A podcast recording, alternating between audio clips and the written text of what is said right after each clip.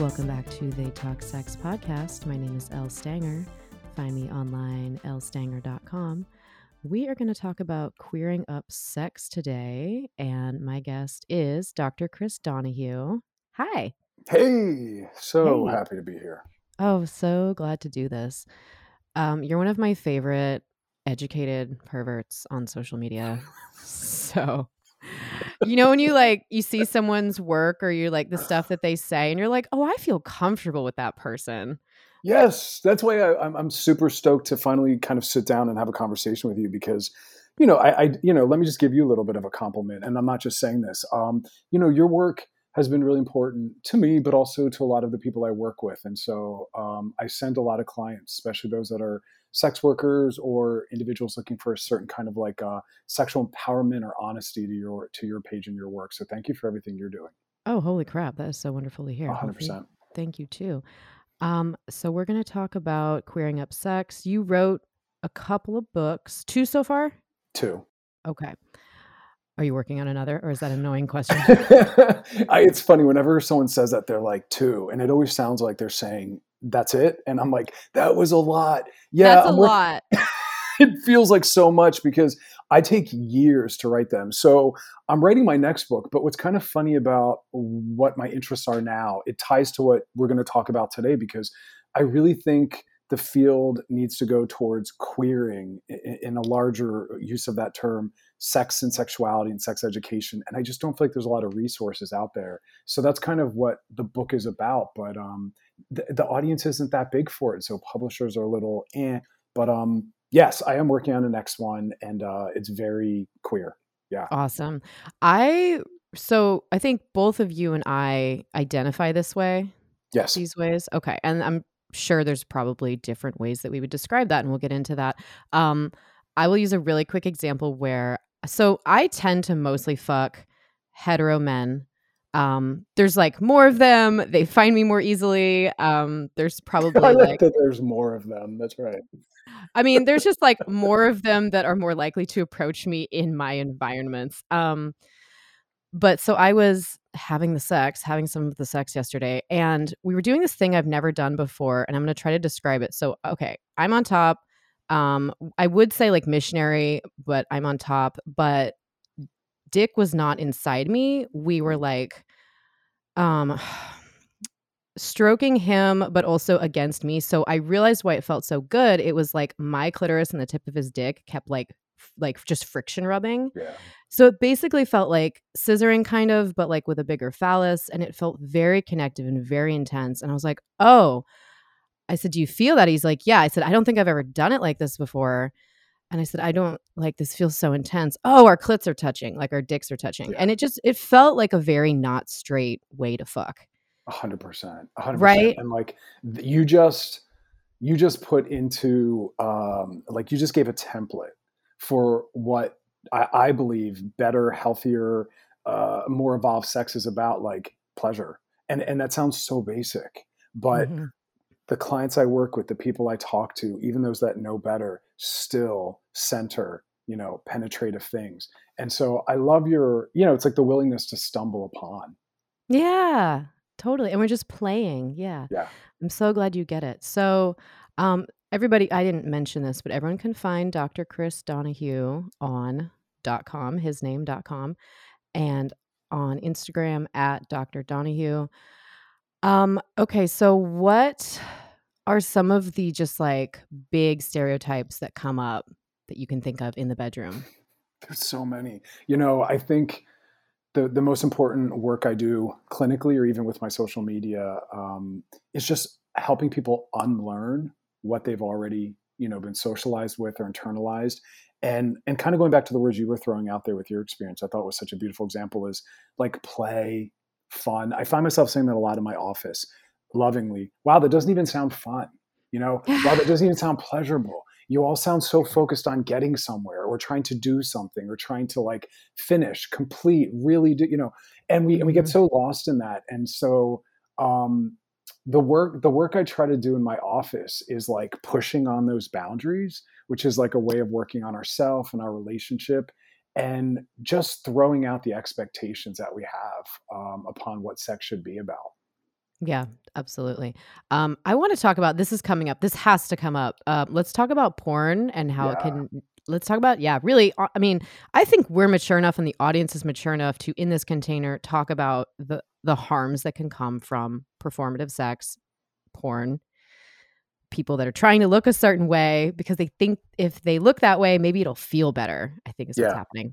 Yeah, and I like what you said about the frame around porn because I'm one of those people where I get asked to talk about porn a lot, and my my gold standard has been I, I won't talk negatively about it. There's a lot of that out there, and I want to be one of those people that talks positively. But I'm with you. Like this is that safe Mhm. place where we can kind of explore that. And yeah, unfortunately, you know, when we go back to childhood, our first experience of sexuality, if if, we're leaving, you know, assault and other traumatic uh, experiences outside, which I appreciate for a lot of people, can't be done because that is their story. But Mhm. Um, masturbation, right? Sex with ourselves. And it's like, do it quick, do it fast, don't let anyone know. Mhm. And we grow up with sex or our sexual desire being the only part of us that is never mirrored back. And so there's so much shame in it. And that's why I love doing sex therapy because that entry point into someone's life helps me learn everything about them, which is also, side note, why I tell people have sex as soon as possible if you're trying to date and court and get to you know explore if someone's a match for you because in our sexuality is our body esteem our sex esteem communication issues our boundary work um, you know our gender stuff which is like so traumatic our gender training and you know um, uh, our, our, our race is in there like it's all in there. And so i love entering from that perspective but porn god bless it is a needed powerful counterbalance for our messed up sex phobic world. But like let it be what it is. It's fun, it's entertainment, it's arousal. Yes, you can learn some amazing things, but like it can't be the end all be all. We need resources outside of that, right? It has to be a part of. And I'm Mhm. trying to funnel more and more people towards watching um, maybe more female gaze, feminist porn, or queer porn that has like, you know, someone who's a male's entire body utilized, right? And Mhm. we're, we're doing things that are non-penetrative and we're actually focusing on the experience and it, it's such a different model so you know i think porn plays such an important role in our culture uh, but i think we put too many expectations upon it Oh, totally. So here's one thing that came up, and I actually I I shared this with the person that I just started fucking that I'm Mhm. super into. I'm not gonna like talk about it too much, I swear. Um, but I was in the dressing room at the club at one of the clubs I work uh, the other day, and out of nowhere, this young lady said, um, and people are allowed to have preferences, but she said, "You know what I think is really weird when men like their nipples licked." bam there it is that there it is Yeah. right and Yeah. i'm just like and luckily me and the other um there's like two other dancers in there and we were like a bit older than her so maybe we're just wiser but or who knows but both of us just didn't really say anything um those are the moments though because like yeah. you know it's maybe to even some of the listeners i'm sure your listeners are you know a little more you know sex positive whatnot but like um that when we have sex with someone let me say it like this. The one thing i'm trying to get out there this year is like kindness and compassion and the recognition that sex is never neutral right? Mm. and even if it's with someone whose name you don't know and you're never going to see them again um, still take the still have ethics still still consider how you impact someone right and we have so much sexual healing to do that when we gift someone our sexual body our sexual presence our sexuality like take that seriously again even if you're never going to see them again because they're not a trick or a hookup they're a person right Mhm. and those statements like oh that's weird although it sounds to some people like oh that's not a big deal that's so minor it is a big deal and it's an Mhm. accumulation of of just again policing what people can do and what parts of their bodies can be engaged in sex right Mhm. Yeah, and shaming, I think like it's we didn't really speak specifically to it, but I think what is coming up with the men's nipples thing is like misogyny. Like men aren't supposed to like feel tenderness or, you know, like our nipples a, a woman thing. Right. And like, no, obviously not. And the best sex I have is when I realize that I am not following on those stereotypes. Sometimes I'm playing with them you know, like leaning into them, Yeah. like let's play the role of like I'm the helpless little femme and like you're gonna spread my pussy or whatever. But other times it's like completely not that, like the example I gave earlier. So dynamic switching can be fun. and i need to have that like Mhm. for my sex life I'm at a place where I can no longer um, have sex with people that can't participate in the kinds of things we're talking about because I'm really powerfully trying to do my own work. And I realize that for my own healing, I need mirrored back like better or more acceptance around sex. And it's very gendered. Like sex with a woman versus sex with a man is very, very different. And it really gives birth to a whole different set of uh, policing. But like, I'm one of those people, maybe I want your listeners to take this with them forward. Like, take those moments serious, seriously and try to have moments of healing, um, mm-hmm. self and other. And um, call those moments out. Like, don't let those moments fester and exist because I work with a lot of people that are in long term relationships where there's a lot of that going on. You know, penis shaming, like you said, certain parts mm. of the body misogynistically being determined for this gender or that gender. And I want sex to be more, to have more of a healing capacity. And we really shame hookup culture, but I think that that's a place where all this can really happen most mm. Powerfully. hmm Even if you said something earlier, like they're not a trick or a hookup, even if they are, you don't have to be enjoying it, but you can still have ethics. Right. And I think we use those words to dehumanize or distance as though, you know, if they fulfill that role or we can apply that label to them, then we no longer have accountability. And it's like, no, you do. hmm And also, I think applying labels or being um, denigrating of tricks or hookups c- can come from a place of like lived experience with trauma. You know, Yeah. if tri- tricks or hookups have been like harmful to us.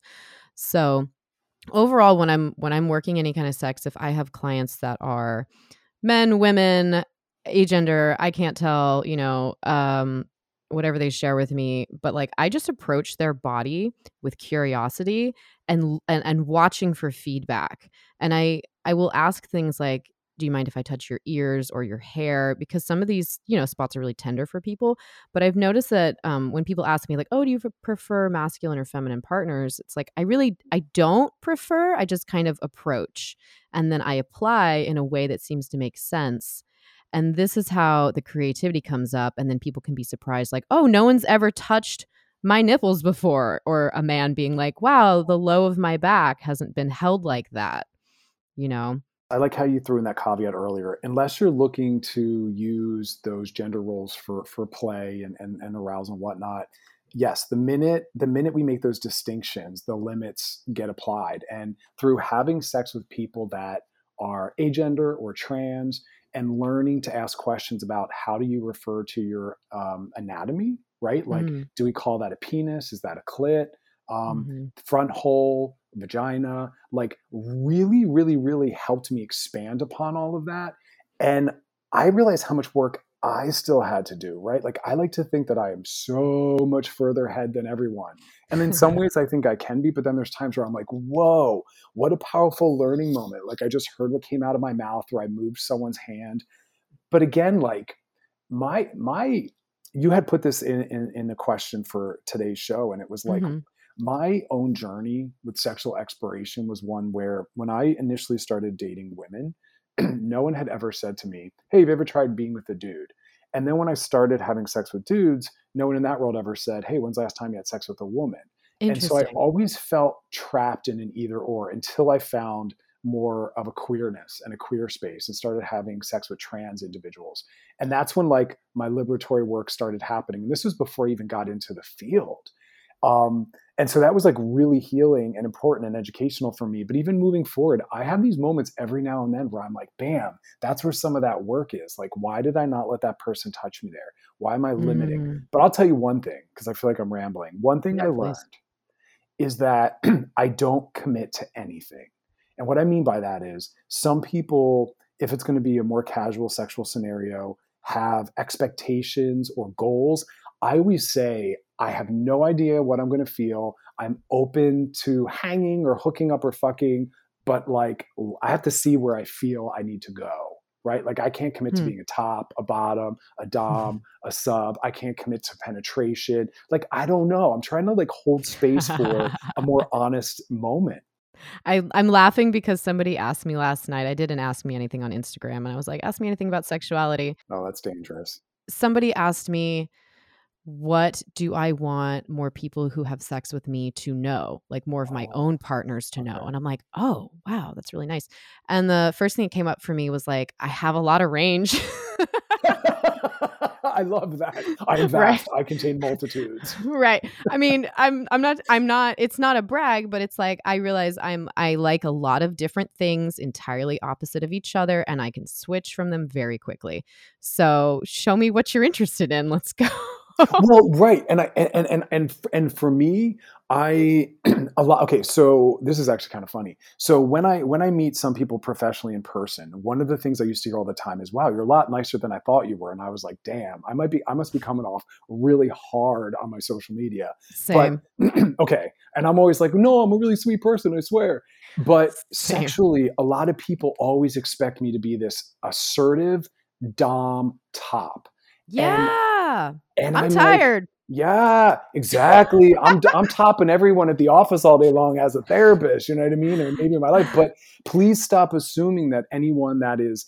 Uh, please stop assuming that cis hetero guys are all tops. First off, because Mm. they're not. Depending on how we're using that word, they're not. Mhm. Sometimes you know they're they're passive. They're sub. And, and and a lot of cis hetero women automatically assume the role like he's going to be the Mhm. dom the top. no and and that gets projected on me all the time where i'm often expected to not have vulnerability or softness and if i Mhm. want to be more passive that can really disturb and disrupt a lot of people Yes, yeah, uh-huh, and I am guilty of that. That's one of those things that I've found for myself where I'm like, "Oh, uh, this this person I'm interested in, they must like I assume they're assertive dominant and then absolutely not." So now I'm relearning like how to top and calm the fuck down and lead when I'm not doing it at work cuz yeah, I'm tired.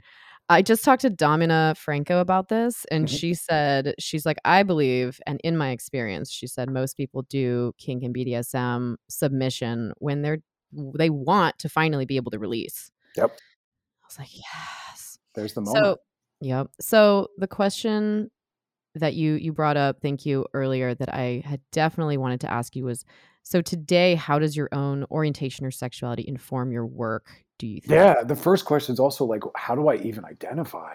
That is such a fascinating and very important thing to me because my my history my journey my story is one of a lot of sexuality with a lot of different kind of gender presentations and bodies and that's important to me. And i i think i try to hold on to that because hey it's important to me and it's maybe who i am and it also directs my work but also because i think there's something activistic and revolutionary in us acknowledging like fluidity. And so my own fluidity shows up in my work. And it's important uh, so okay i'm going to say something kind of controversial.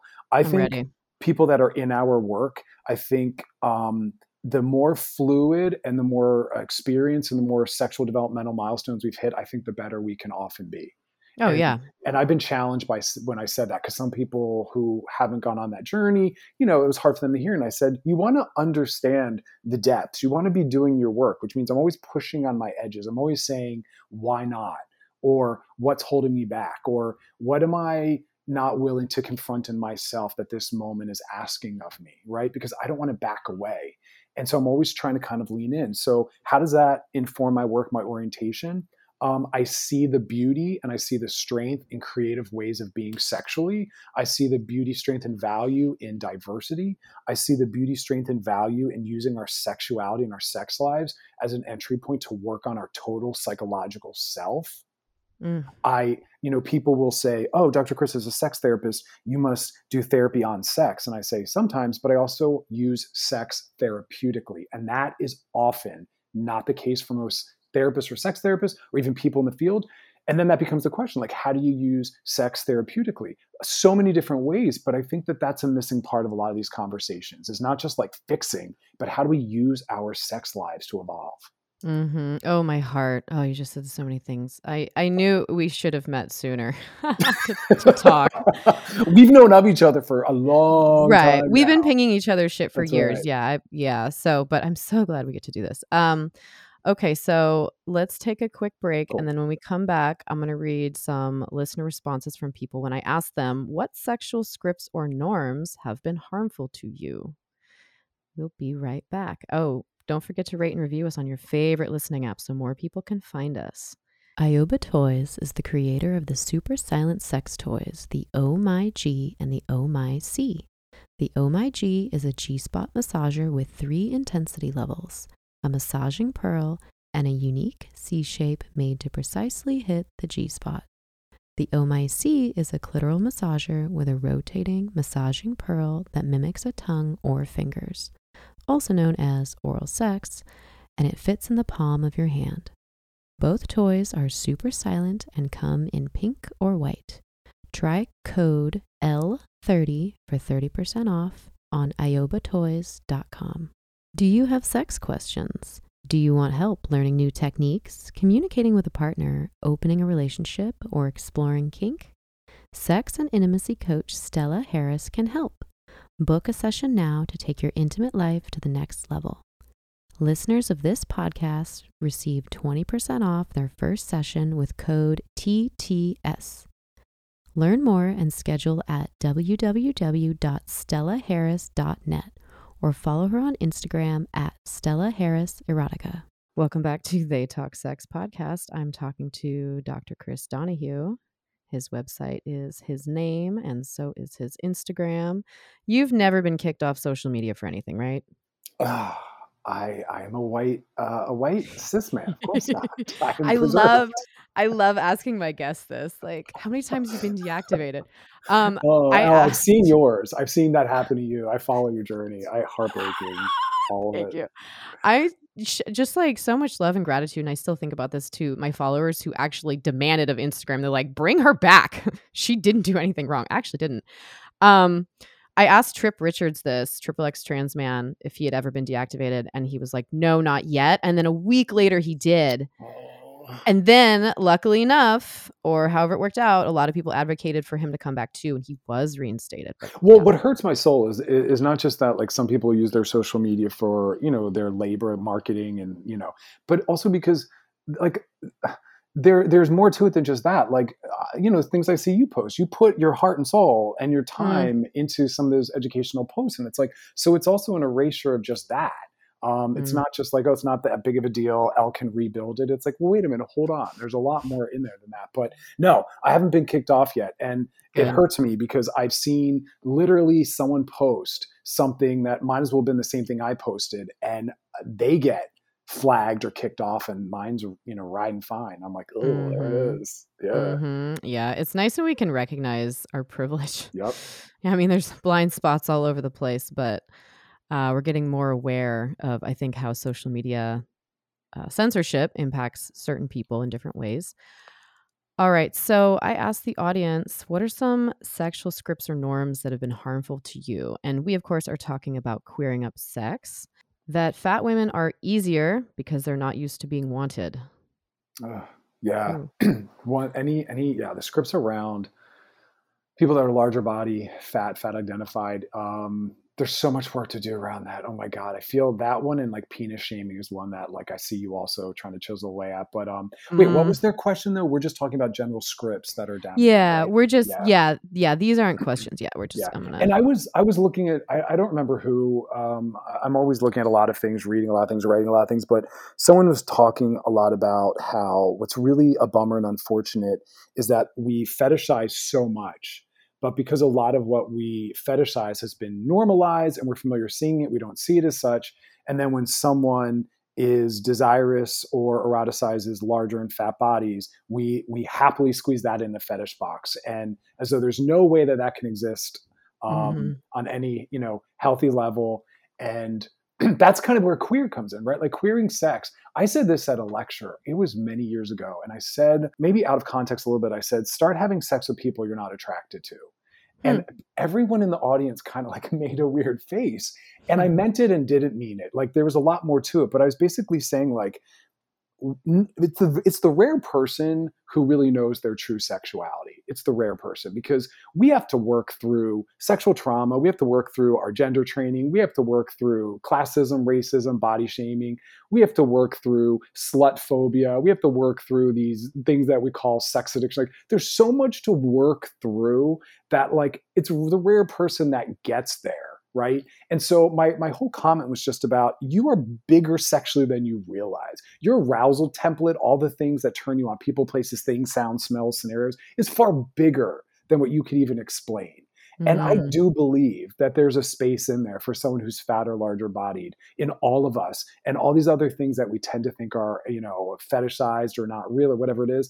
And I think we have to like push towards to be able to connect and find that because my sexual journey through other people that I was interested in, folding in things that objectively I would have said I wasn't, I realized I was. And through watching porn, that somehow segued into other things that I would never have thought, I realized again, I was. I just had to be there, I had to be open to it. And so there's people that are still probably saying hardline no to certain things. I don't buy it. Mm. Yeah, I agree with all that too. I've definitely pushed myself in some ways where I'm like, oh, I can like that a little bit. I don't have to Right. love it or do it all the time, but Right. I feel more expansive. Right. And that's what I love about eroticism. We can literally eroticize anything. that's true. That is actually Anything. really true. And that's so fun too. I'm thinking of like a kitchen spoon right now. Um, okay, so more scripts. Uh, someone says, there's a lot of these. I'm just having a hard time. Like, okay. Oh, that you should only have sex with one person ever. That led me to stay with my abuser until I was 18. Um, waiting for the right person. That was Mm. totally BS. That someone, whether it's me or my partner, must come for the sexual encounter to end. Mhm, mhm, mhm. hmm I, let me throw another one if this isn't in there. This one comes in a lot. That if you're really serious about a relationship, uh, delay sex as long as possible. Oh yeah, yes, Because it's actually the opposite. People that are like, let's fuck as soon as possible are actually even more serious about commitment and relationship. And they realize the value of that level of interest, compatibility, and chemistry. And so they want to assess it as soon as possible. Really, A I hundred love hearing that. Oh, I love hundred hearing that. Because think about it. that same person who says that script will say something like, We should go on non sexual dates. Cool. So, how much do you really learn about someone from the first three to five coffee dates or dinner dates? You learn, you know, whether or not they like Game of Thrones, you learn their favorite band, like Where they went to important things, school, where they went to school, if their but like, parents are still together. there you go. But it's like when you have sex with someone, again, you learn their body esteem, their their their their boundaries, how much Their intimacy they can tolerate, their insecurities, what kind of scripts they're they're tied to. Like Mm. you learn more. And if after sex you're still interested in getting to know more about them, I trust that more than the inverse because some people don't understand that I just want to fuck this person and I have no other interest. And they have to fuck to realize whether or not there's an interest in going deeper or further. And so I say like have sex sooner than later. And the people that Mm. are doing that are are often more serious. They can be. Yeah. Yeah, I can see that. I've definitely, yep, I can definitely see that. Uh, let's see. Okay, being assumed that as a girl, I am a bottom. Mm, That's what you said earlier. yeah. Um, I thought that orgasms came from vaginal penetration. That's another one that we still got to keep talking about. hmm Someone says, I believed that STIs make you undesirable. Oh, hmm I kind of wear my little like my little STI badges with like I told, you know, I say this to anybody and this was right when we were about to get down. I was like, "Oh, we didn't have this conversation, but I have um HSV1 uh, and I get like one outbreak a year and then I've had chlamydia once, but it was 5 years ago, and then I've had HPV a few years ago." And they're just like, "Okay, cool." And they're like, "I have blah blah whatever, you know." I'm like, "Okay, cool. Hot." well, what what what what's what's okay? So that was beautiful. And what bums me out, and tell me if you've had this experience where you've uh, confidently and also compassionately, right? Because in you disclosing that, it's not just your confidence; it's also your awareness that, like, you know, I'm interacting with someone else that you've probably been shamed for it. And what Mhm. is such a kicker about that is that we we all have work within that. We all maybe have things to disclose, and the work is about what more comfort, more confidence, more comfort, more comfort in that. And like, Mhm. yet we we still haven't been able to do that piece. I feel like that piece is such a huge piece. hmm Oop, here's another one. The male is always dominant while the female is submissive. Nope. Mm, hmm I hate that one. hmm Yeah, that one's really gotten in the way of some good times. Uh, someone says putting male needs first or not saying no. Uh, someone else says, I believed that your first time isn't supposed to be great. Which, I mean, I wouldn't expect it to be great, but some people have a nice time. Mine was very yeah, neutral. Think, yeah, I was gonna say, as I heard that, I thought I think my first like seven times were just what is happening right now. yeah. You know what I mean? Like I'm just trying to figure it out. I was having PIV since I was like 14, 15, and I realized I, I didn't enjoy penetration until I was like 20. And yeah, it, there's so it, much in yeah, that. Yeah. I I I'll never forget this. Um I, a lot of my early sexual experiences took place in uh, cemeteries because as a kid we didn't have a lot of places to go. A lot of sex in cemeteries, which you know again made sense because I was very very goth back then. So you know, Cure, yeah. Siouxsie and the Banshees, or Nine Inch Nails in the background, fucking in the cemetery. But I'll never forget one of my first PVI experiences with a woman. Um, I, I, I accidentally because we were, you know, uh, when you're younger, sex often isn't confident, lights on, where we can see each other and mm-hmm. and talk about things. So instead, it was like dark, awkward, clothing kind of on, clothing kind of off, and I kept I kept putting trying to put it in her butt because oh. I didn't understand where how how the anatomy worked and there wasn't any wow. guidance from anywhere or or her and, and I couldn't see anything and awkward. Mm-hmm. Mm-hmm. Oh my god. Uh, I laughed because I recently was asked if I'd ever had sex in a cemetery cemetery and I said no and my friend was surprised because most of my friends I feel like they have for the same reasons. It's it, it's it's such such a high school thing. Yeah. Um so that brings me to I want to say this real quick and then we'll do the listener questions. Okay. Um I think more people need to consider that it is their if they are safe enough and they feel they are safe enough, it's their responsibility to kind of learn how to ask for things. And that can be really, really hard. And we can give some tips about how to do that cool. in the listener questions. But I definitely, you know, realize that if I want something done, I'm either going to do it myself or I'm going to say, hey, actually, can I show you how it feels good? Which, which you know, again, it's like if that uh, that's such a good dating tip in general too. We focus so much on just wanting to be liked that we're always focused on like other, and we don't always stop and say like, hey, let's just be known, and maybe what do I want? Because again, that still comes up in my sex life where I'm still sometimes just focused so much on other. I'm not like thinking about what do I want where would I like to be touched? What would feel good for me? And so mm. I think that that's like important just to work as an adult in general. Mm-hmm. Ooh, here we go. So it's listener question time. Listener question number one is Do you have any tips for talking dirty during sex without having to tell them what to say? So this is related. Uh, do I have any tips for talking to? Yeah, I mean, one of the things I always say is I'm always trying to bring people back. And again, this is probably me being a little bit of a therapist in there too, because I'm always thinking of everything in terms of like how can it be a transformative intervention and not just an answer. But talking, talking honestly about what you like or what you're seeing. Like I think when some people think mm. about dirty talk, they think they have to construct a fantasy or they have to I feel like they think they have to construct something. They have to go big or bring unrelated things in. And it's like, no, a lot of good dirty talk is just rooted in what's in the here and now with us, between us, what you're seeing, what you're feeling, what you're thinking, right? Like, um, right. And, and so, uh, uh, I mean, and again, I'm starting to kind of talk about myself, but that's what I enjoy the most when they're like talking about what they're looking at, where they're touching me and how it feels in their mouth or feels in their hand or vice versa. Mm-hmm. You don't mm-hmm. have to be big, dramatic, over the top. It's, mm-hmm. it's actually simplicity I realize I do that. Yeah, I'll say something like, um, "You look so good going in, like in and out of Yes. me," or like, "Can you see this? Can you feel that? Do you feel me clenching? Um, put your hand here. See how wet I am, or whatever." Yeah. What are you seeing? What are you feeling? What are you Yeah. smelling? What are you tasting? Just like stay in the moment. It's simplicity. Yeah. hmm Yeah. How do you feel about the turn of phrase "dirty talk"? I'm like, "Oh, it's sex negative." I don't know what I else to call it though. I I remember someone said once uh, on social media, like, "Get your head out of the gutter," and I felt the need to swoop in and say something stupid like, "You mean get your head out of a really healthy, appropriate, you know, beautiful place, like some weird defensive?" I mean, yeah, I don't know. I think some people like the taboo of the word "dirty" in there because it's got a charge, and so it's arousing to them. But you're right; it, Mm. it it has some sex negativity to it as well. Um, But the gutter can be a fun place to play in, definitely. amen. So Amen. or or, or a cemetery.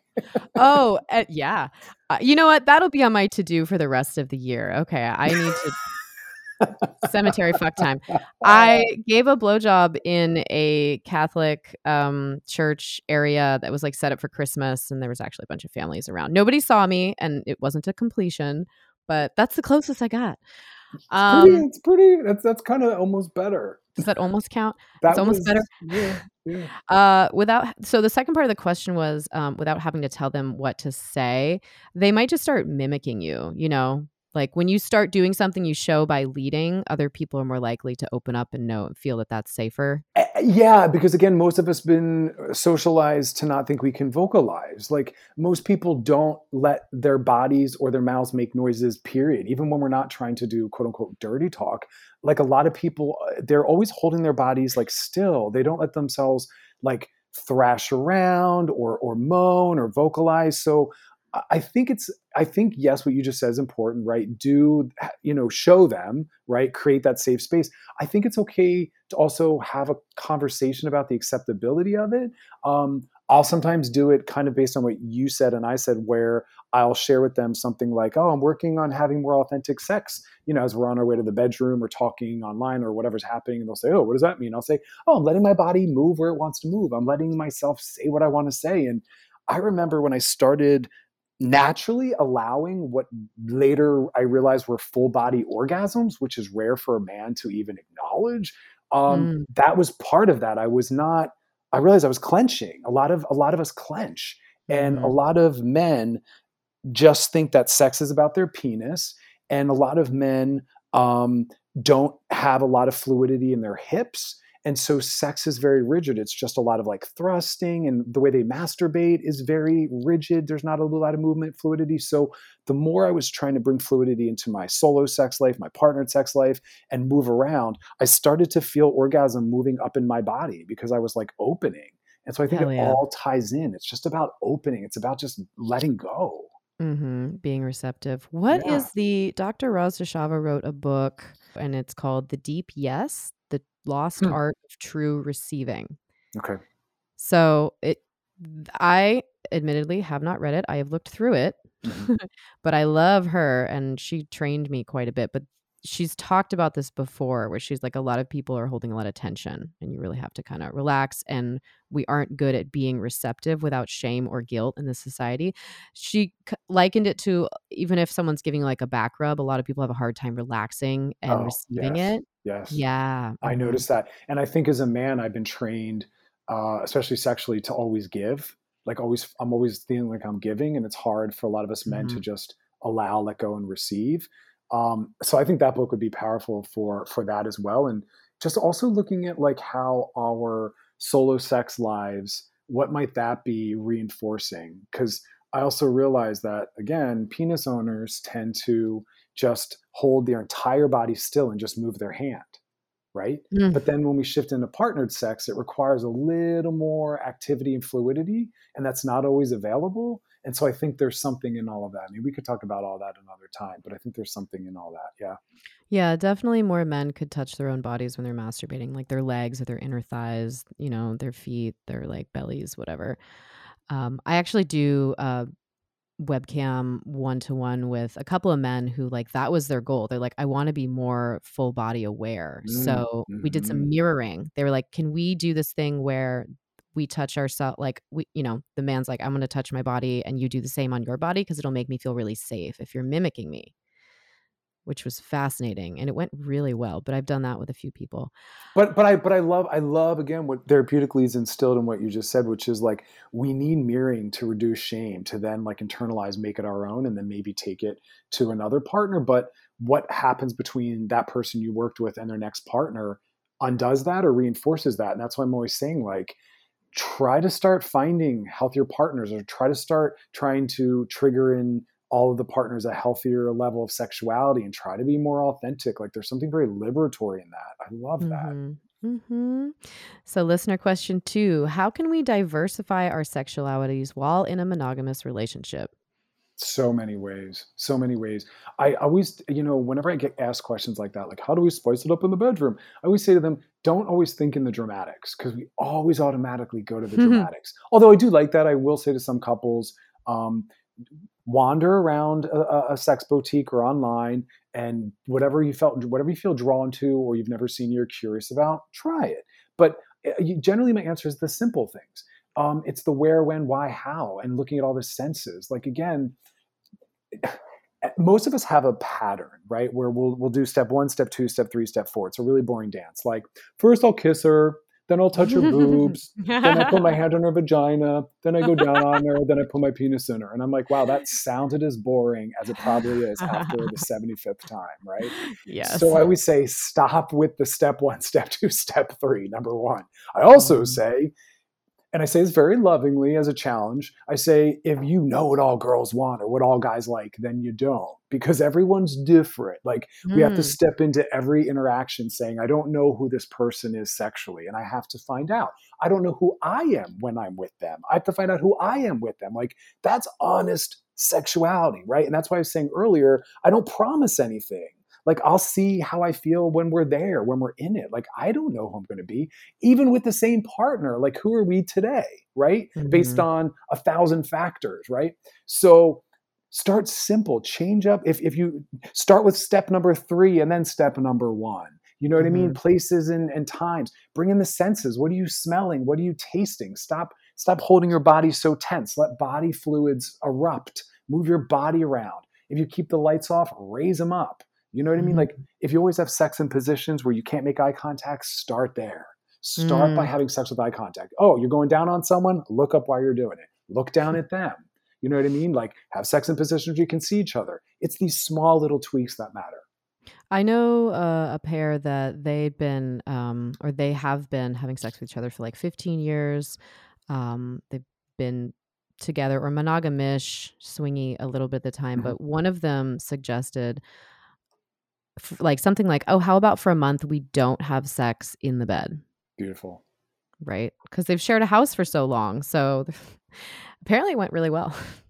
But that I mean that's the thing like it's the little changes. I you know, I'm in a relationship with someone and they live in another country. So that inherently builds in a little bit of space and distance so that when we are together, there's inherently a little novelty. But, you know, we were, we, we stayed, and again, you don't need all this, but we happened to stay for a few nights down at the beach and we had we were gifted with a hotel room that had like a balcony.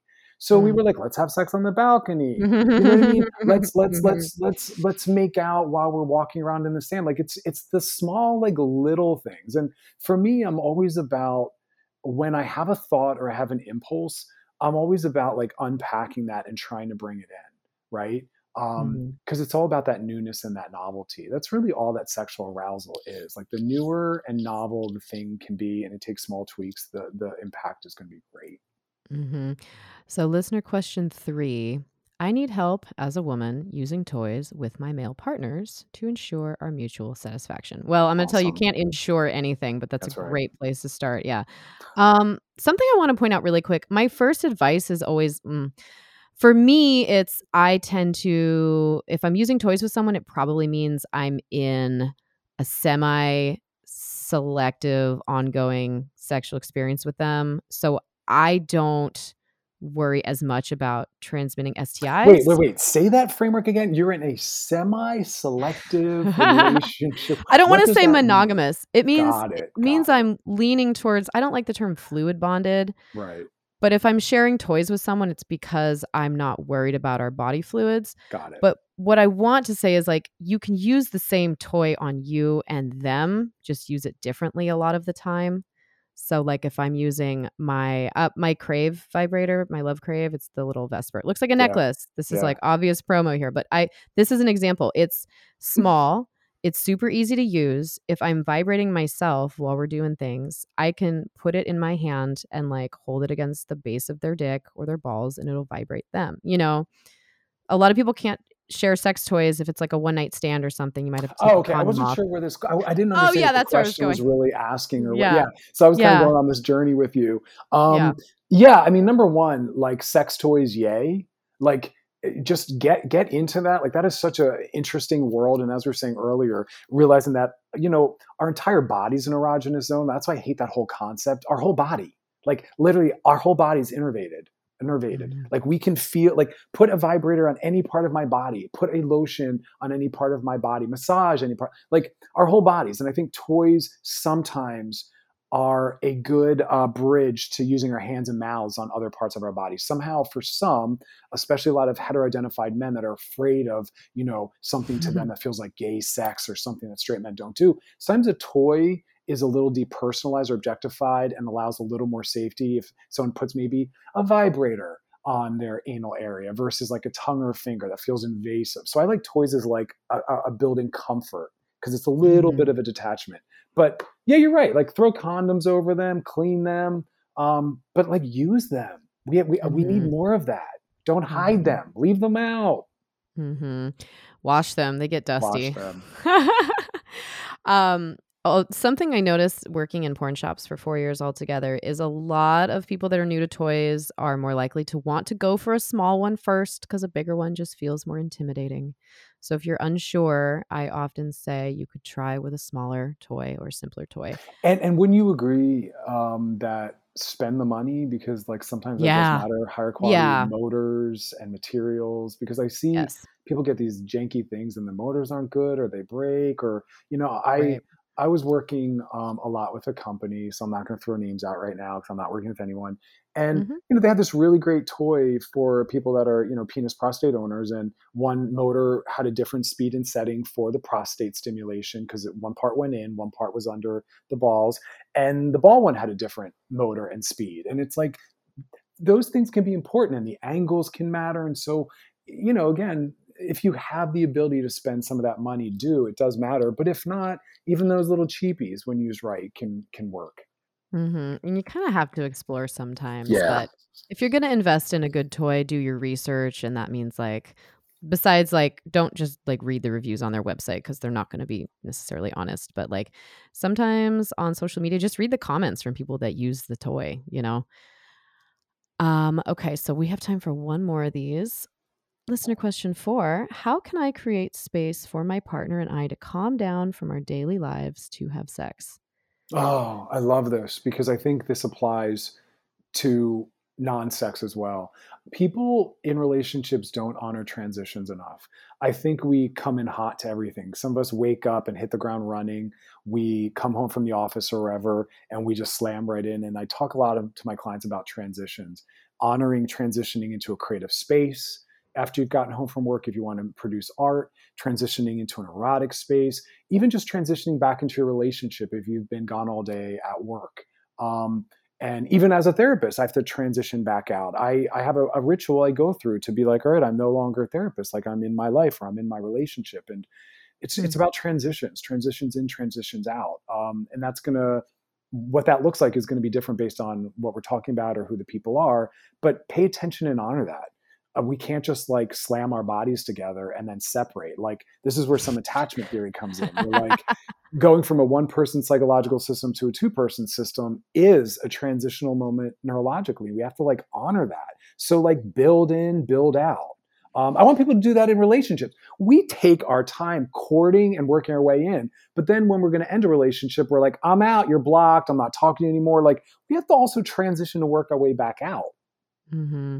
And for like, I think actual like practices for some people, this could be something like scheduling more than enough time where you're not going to be interrupted if you can. Time is. if you can, if you can, but ideally, like don't you know there can be great hot sex within you know a relationship where you feel safe to do this where you like passionately grab them and blah blah but then sometimes like transition might be you know i'm sitting here working at my laptop you're i don't know over in the corner painting and it's like you can look at them make eye contact you can sit in front of them for a minute you can kiss them and hold their hands and look at them like you can transition and you can transition out i think we just do hard startups mm, stuff to think about for yeah. sure yep all right, we're going to take another break. Go find him, drchrisdonaghue.com, buy his books.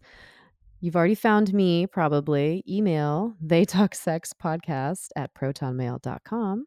We'll be right back to talk more about queering up sex. Hey there. Do you want to help people and make money doing it? Becoming a coach might be your ticket. The coaching industry is currently filled with a lot of straight white coaches and working with straight white people who have the privilege to hire them. The Coaching Guild is changing that. The Coaching Guild is looking for diverse people with diverse experiences and backgrounds who want to get university level training to become a coach. This is not a shortcut certification program, this is intense training for the real world. They are looking for the artists, the rebels, and the wild ones. You can change the world one client at a time and make money doing it. Visit www.thecoachingguild.com. Do you have a sensitive vulva or vagina? Me too. People with vaginas will experience at least one yeast infection in their lifetime, and many folks like myself get them every time the seasons change. As someone who relies on their vaginal health for their personal and professional wellness, I use Momotaro Apotheca solutions for preventing bacterial vaginosis or yeast infection. Their products also serve urinary tract infections, postpartum care issues, aftercare, and general irritation from sex, clothing, and exercise. I love these things. I use them to shorten my healing time or prevent irritation. Use Stripper Writer for a discount code and check out their affiliated CBD products at oshihana.com. That's momotaroapotheca.com and oshihana.com. Welcome back to They Talk Sex podcast. Thank you to our sponsors. Email Dr. Chris Donaghue on his website. Follow him on Twitter and Instagram at Dr. Donaghue. Okay, so I found this article and I want to get some of your thoughts on it. Um, what does it mean to be heteroflexible on healthline.com? It was, ooh, I actually, okay, this was published November 20th, 2019, medically reviewed by someone with a PhD, an LCSW, and a CST. So let's see. I like this article because it goes through a lot of definitions. So it says the origin of the term isn't clear, but people started seeing it on the internet in the early 2000s. That's not to say the experience of being, quote, mostly straight is something new. There's a long history of straight people experimenting with and experiencing degrees of attraction to people of the same gender as them. What might it look like in practice? So, a heteroflexible person, um, heteroflex, I'm sorry, so, heteroflexibility is different for every person who identifies with the term, obviously. I'm glad they say that. Uh, for example, a heteroflexible man might find himself attracted to women and non binary people for the most part, but occasionally attracted to men. He may or may not act on this attraction by having sex with or dating a man he's attracted to. Um, isn't that the same thing as being bisexual? So I like to give some discussions of the terms.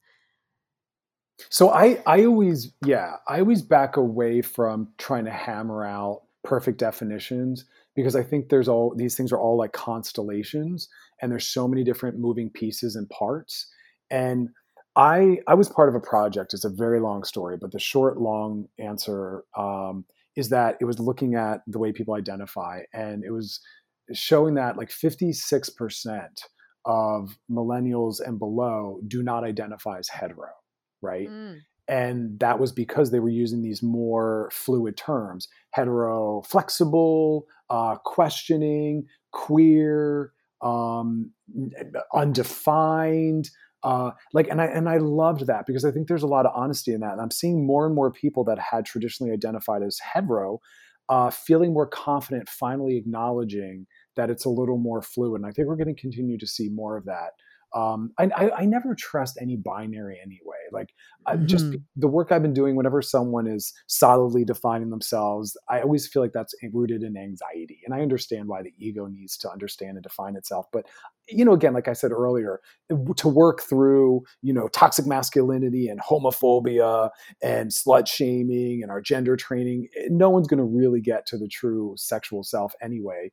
But heteroflexible, I think, is a really honest, beautiful thing. I think we should all challenge why we do what we do and why we don't do what we don't do. I think there's so much learning in that. And that's why if you think you are a solid heterosexual, try a, a same sexed experience. Why not? Find out what you can learn in that. Um, I think Mhm. there's something really valuable in that. I also understand we still live in a time where uh, we still stigmatize a man with a penis and think that that is gay forever, where we allow women often a little more circularity or fluidity in, in exploration, uh, where men, again, can carry that stigma. But I think heteroflexible is going to be the wave of the future. Um, like I said, Mhm. 56% are not, even when we look at gender, people aren't using male or female anymore. I think we're all going to live in a world of they, them. I think it's healthier. I think to, you know, accept your diet, your uh, assignment at birth is a very odd thing. Mhm. Uh, when I started, you know, saying to people like, "I think I think I wanna do she and they," I I actually feel way more comfortable that way. Um, I was, you know, a little criticized, and that's totally fine. Uh, but I'm seeing it way, way, way, way more, and it makes me smile. And then when Instagram made it an option for people to I know, I'm like, "This is movement. This Because I've always said, I, I, in theory, um, I, I'm I'm comfortable with he and him. If someone called me they them, that feels fine as well. But he and him is what I'm most familiar with. However, however, the minute someone diagnoses me as a man and says, "Well, as a man, you," or I would assume I, that is always repulsive to me because now I feel like I'm being Mhm. policed and trapped. So like Same. you can call me he and him, but please don't make any assumptions. Please don't call me a man. Yeah, please don't pull me into your own binary because none of that is going to apply. None of that is real, and none of that's healthy for me. Mm-hmm. So, yeah, same thing when people like, "You're such a strong woman, Elle," and I'm like, "Uh" I told my mother this earlier this year. I said, "You know, think I love when you boost me up and send me these loving texts, but could you refer to me as a person? Because I I don't like women's groups. I don't feel like I you know, since I was a kid, I'm like, "You remember, mom, I didn't wanna do a lot of the stuff the girls had to do, so let's and that's the and that's the and that's a and that's like a recreation of of the trauma that we all have when we're assigned something at birth and we're never allowed to have experiences outside of that um Mhm. and so like I, I think that's a really horrible thing that we we do to each other and you know we're not we're not going to talk about gender but there's as much difference between women as there are between a man and a woman but yet we still are obsessed with that like binary piece. So that's kind of where i start pushing back on it. It feels very dehumanizing um, Mhm. but the they them thing i think is a is a very healthy evolution and i think if i was a lot younger and didn't have this many decades of reinforcing the he him i could see uh, definitely being more agender or non-binary but I, i'm just confident right now with where i'm at Mhm. That's a great way to be. So I want to read a few more responses that I found from folks about sexual scripts or norms that harmed them, and then we will get some recommendations from you and wrap up. So one script is that sex only occurs in a committed monogamous relationship. that having sex on the first date is dangerous. That's how I meet all my partners. Okay, first I'm like, it's like, hey, I think there's something to this. Let's fall in love and be together for multiple years. Okay. Um, thinking about arousal means that you're consenting to everything, or being aroused means that you're consenting to everything. Okay, I think I get it. Uh, you're supposed to have sex with your boyfriend if he wants it, even if you don't. Yep, I've experienced that. That if you're in a monogamous relationship, you should always have sex with the other person, or you are a bad partner. Uh, sex is over when the partner with the penis has an orgasm. Oh my god. Ah! So I love, love, love when my male partners just kind of like I, I usually have to tell them like one time, like, hey, I'm not done. So can you use your hand or whatever? Um, but that But I- kills me because it's like there's why so would I be done? that. Yeah there's yeah there's just such a, a self-centered focus to not acknowledge that there's someone else still there with you I'll tell you why, because that's what they're used to. i know I right. know. So when a bitch like me comes along, I'm like, no, no, no. I'm slut slutacular. It's Like- horrible though. I, I work with some couples in my practice where after decades of marriage, for the first time, and it's usually the female partners turning to the other saying, I, I I've never shared this, but I don't orgasm. I need to. Yeah, I need more. What? And I look at the other partner and it's like, how has this been something you haven't just noticed or cared about or questioned? Like, where are you in this relationship to like the male? It's wild. God, it's so wild. I mean, even when I've had, and they know I've had orgasms throughout our play, um, when they ejaculate, that still doesn't mean I'm done all of a sudden. So. I love it now when it's like people, you know, my partners like learn my body and my needs and my wants, and they'll like go get a hand or a vibrator. And it, like someone did this the last time we hooked up, where I he went, we went to get a towel. There was like jizz everywhere. It was super fun. And then I like laid on my back thinking like, fuck, I really want him to finger me right now, but he's probably tired. And then he just like like went for it. And I was like, Oh, oh, my God, yes. I, I said, how did you know? because I'm paying attention, because I'm Exactly. aware, because I'm I, I'm I'm acknowledging your presence. I, God, yeah, yeah, yeah, yeah. yeah, yeah. So we have we have a great time.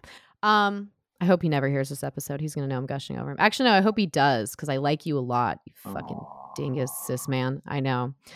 Um, okay, Dr. Chris. So thank you for working through all of that with me. You're a great therapist. So, what are some sexuality or pleasure resources that you would recommend? I and again, I struggle with this one. Um, I think it's so specific and case by case. I I, I almost want to do opposite, where I want to say be very thoughtful about resources that speak in binary terms, because I think Mm. queering things and queerness is is healthy and liberatory for everyone, because it's about stepping outside of our training and expectations and not trying to be normal, just trying to be authentic and honest. Um, so I would almost do it do it that way. And I also um, make sure that your resources are sex positive. There's a lot of things that present on the surface as very sex positive, sexually healthy, but then weave in anti porn rhetoric or sex addiction terminology. Those are all red flags that this is someone who either hasn't done the work or doesn't really understand sexuality or healthy sexuality when they talk about like sex addiction or anti porn. Um, so I kind of I, that's that's kind of really where I'd really want to direct people is more about what to be thoughtful. I, I don't know of a resource that I think is is perfect. Um, What are the names of your books again? Oh, yes. My first book is called Sex Outside the Lines, and my second book is called Rebel Love. Sex Outside the Lines is a little more intellectual and academic and research based, where the second one, Rebel Love, is a little more of an easier read. But both of them very much try to challenge and dismantle the norms that we've been raised with. It tries to challenge you to think outside of those lines. Um, it's always, you know, body positive, sex positive, um, it pushes on your boundaries. It's kind of like going through a few sex therapy sessions. Um, Mm. I think sex, sex therapy, sexology, sex education, sex positivity is is needs to talk more about body positivity because how we feel about our vaginas, our penises, the lack thereof, and and all those other pieces has to kind of be pulled in there more. hmm definitely. So, what are any sources that have been helpful for your own learning? Is there anyone that's inspired you along the way? Yeah, yeah, and and again, I, I, I, I, the one whose work I was really a fan of turned out to have some problematic elements. So I would say what's Mm. been really heavy for me is my training. I, I first was kind of birthed into the the sexology world and the sex addiction world, and so when I read David Ley's The Myth of Sex Addiction, which he lovingly kind of takes a jab at me in the beginning of his book, we had not met yet. He didn't realize we were, you know, on the same team. Um, wow. Yeah, I know. I reached out to him. I was like, "Yo, bro, we are on the same team. You know, you have to dog me in your book." And he like, now we're really tight. I think Oh, that work was really meaningful because I think we tend to, if if we just are socialized in culture, we tend to skew a little sex negative sex addiction model because that's what we're t- constantly fed you know what i mean like you're masturbating too much don't have sex too soon like all these messy things so that that work was always really powerful so was um janet hardy's the ethical slut like i really Mm. needed that book Mm-hmm. that was Yeah. powerful. Yeah. I got to see them speak once. Do you know Janet personally? I do not. I do. I do. We've we've spoken at uh, events together. Well, not not at the same time, but co co speakers. Um, Mm. Really great human being. I got to write um, a blurb for the newest edition of Ethical Slut, and that was just like a dream come true. To have my when did that come book. out? Yeah. It came out, I think, right before pandemic. It was like Okay. an updated edition, and having my name on that book was just like, yeah. I'm done. I'm done here. my work here is done. be with your idols. Also, Oh, just to say one more thing, like I also one year got an award at a porn award ceremony, and that was actually a very meaningful award to receive from that community. That's awesome. Yeah. That's awesome. Yeah. As a civilian academic. Hundred percent. I was like, "Thank you for bringing me into your world," and I was like, "You all inspire me." Truly, because I think you know, and I said this in, I think it was in my first book or maybe the second one. I can't remember which one. I, I thanked sex workers, and I said, "You all have really taught me what strength and authenticity truly looks like." Yeah. Mm. Oh, thank you. Yeah. So I ask every guest, and you just gave a ton of tips, but do you have any last sex tips for our audience? Yeah. Yeah. Compassion. And, and that's a strange one. Compassion. Like care for the people you're interacting with on any level. Uh, leave people better off and not just consent, but consent and compassion. Just because someone's interested or open to having sex, still consider the impact it's going to have on them and how you're showing up in that um, Hmm. compassion. Oh, I love that. Yeah. Thank you. Thank you so much for coming Thanks on. for Dr. having me. Donaghue. Oh my gosh. Well, we're going to go have beautiful sex positive days. Woo. Everyone, check out our work. Find me ellestanger.com, drchrisdonaghue.com. Please rate and review They Talk Sex podcast on your listening app. And until next time.